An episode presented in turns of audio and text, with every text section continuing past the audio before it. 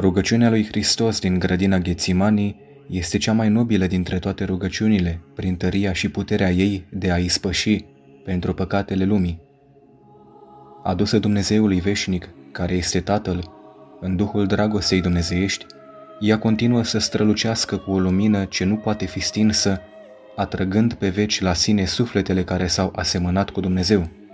Hristos a inclus întregul neam omenesc în această rugăciune, de la Adam cel din tâi până la cel din urmă om ce se va naște din femeie. Ne lipsește cunoașterea existențială a unei atare iubiri și astfel sensul ei permanent ascuns pentru noi. Biruitoare în veșnicie, dragostea lui Hristos implică în planul pământesc o suferință extremă. Nimeni nu a cunoscut vreodată o asemenea suferință ca cea îndurată de Hristos. El s-a pogorât până la iad, în cel mai chinuitor iad dintre toate, în iadul iubirii. Acesta este un tărâm al existenței ce poate fi sesizat numai prin dragoste duhovnicească.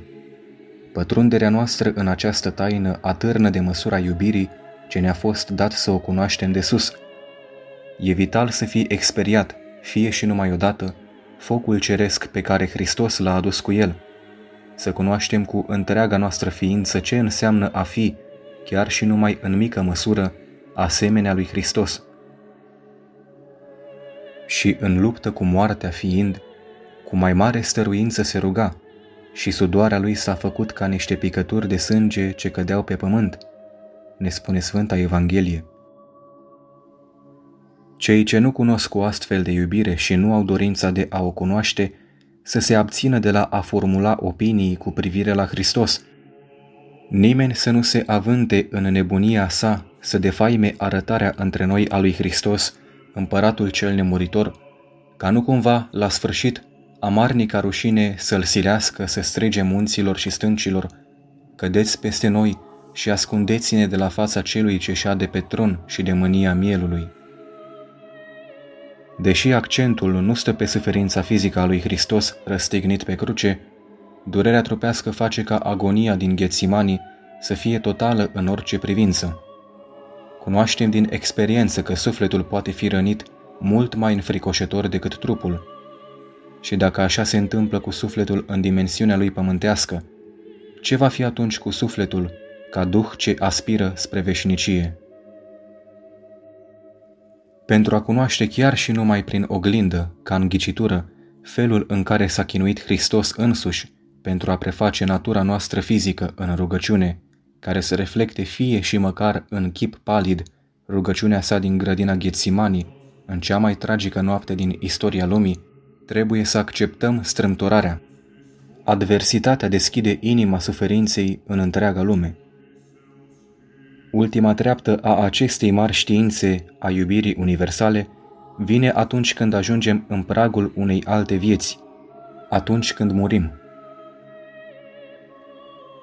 Mulți oameni, mai cu seamă în zilele noastre, sunt mai mult sau mai puțin inconștienți în ultimele lor ore ale vieții și mor fără rugăciune. Dar ar fi bine dacă creștinii ar putea trece prin moarte într-o stare de rugăciune – dându-și seama că au ajuns la judecata de apoi. Adeseori murim încetul cu încetul și în virtutea acestei experiențe treptate a morții, devenim din ce în ce mai capabili de a asuma tragedia istoriei umane și de a sesiza taina ghețimanilor și poate chiar și a Golgotei. În persoana întâiului Adam, întreaga omenire a suferit o catastrofă înfricoșătoare – o înstrăinare care e rădăcina tuturor înstrăinărilor. Trupul a fost rănit, oasele au fost zdrobite, fața, chipul lui Dumnezeu, a fost desfigurată. Generațiile următoare au adăugat multe alte ocări și oase rupte întâiului om creat. Întregul corp uman e bolnav. Profetul Isaia îl descrie bine. Din creștet până în tălpile picioarelor nu-i niciun loc sănătos – Totul este numai plăgi, vânătăi și răni pline de puroi, necurăție, nemuiate cu un de lemn și nelegate. Cea mai mică atingere e un chin.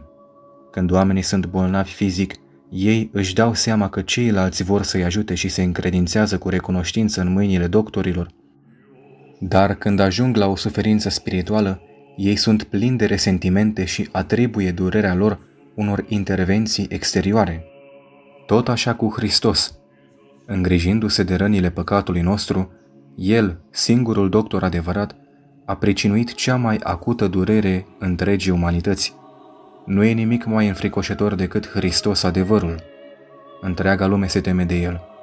Nu este oare o realitate faptul că dacă am primi cu adevărat adevărul absolut al lui Hristos, cu dorința noastră înnăscută după adevăr, nu am mai putea refuza să-i urmăm lui?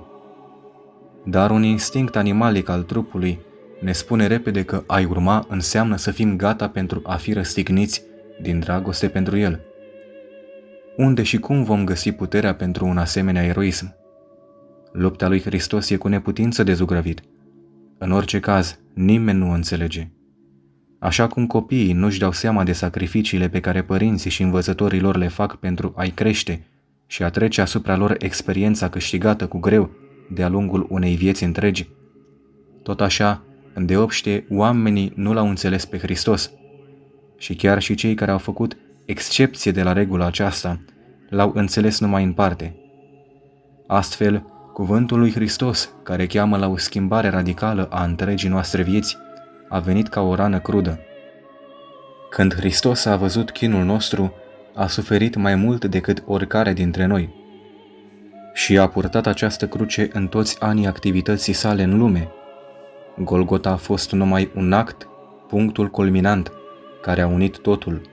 Suferința mentală a unei morți infame, râsul sălbatic și răzbunător al celor pe care i-a ofensat, suferința fizică a răstignirii, mâhnirea Duhului Său pentru că oamenii au disprețuit vestea iubirii Tatălui.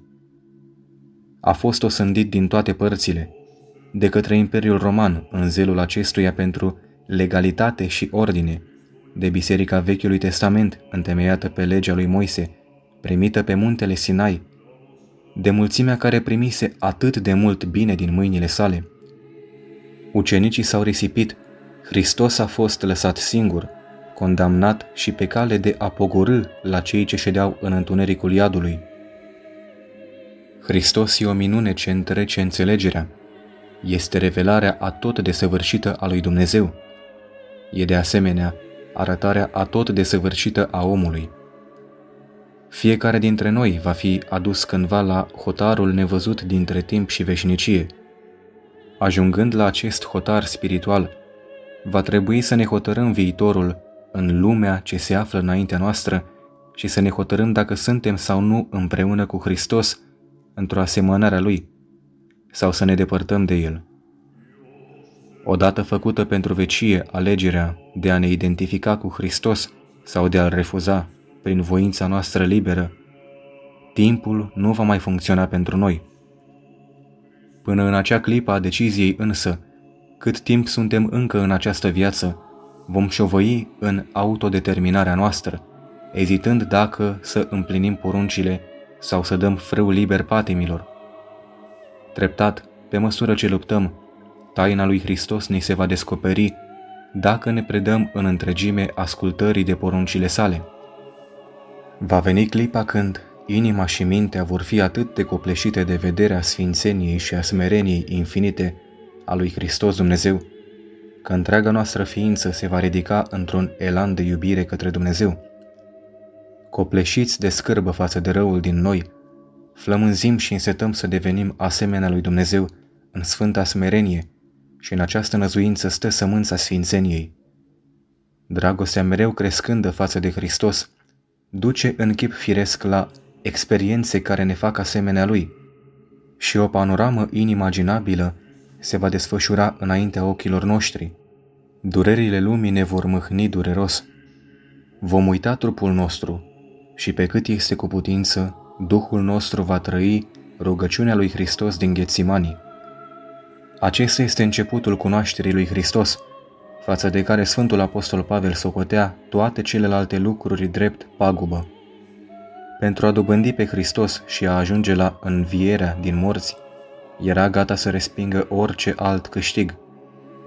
Sfântul Pavel vorbea astfel nu ca și cum ar fi dobândit deja îndreptarea, ci pentru că tindea la cele dinainte, alergând la țintă către răsplata chemării de sus a lui Dumnezeu întru Hristos Iisus.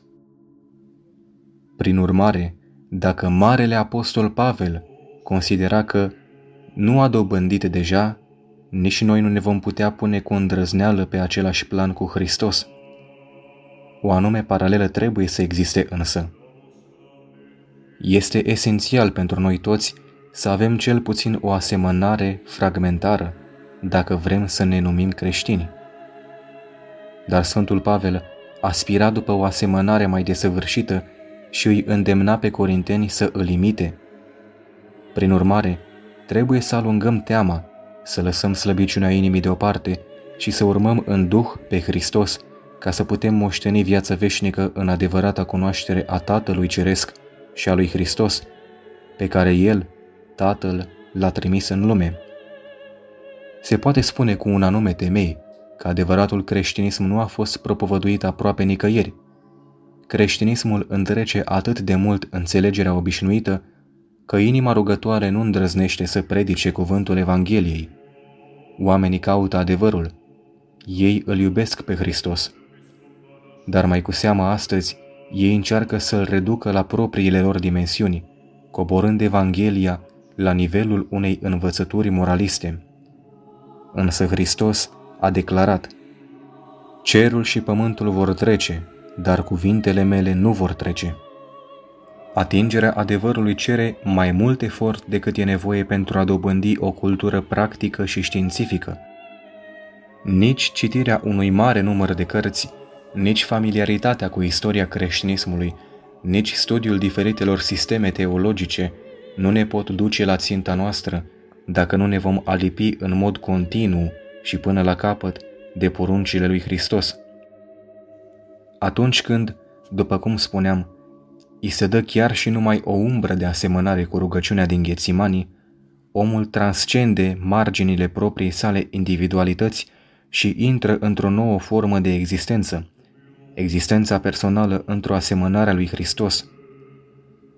Participând la suferințele iubirii sale dumnezeiești, și noi putem experia în Duhul ceva din moartea și puterea învierii Lui.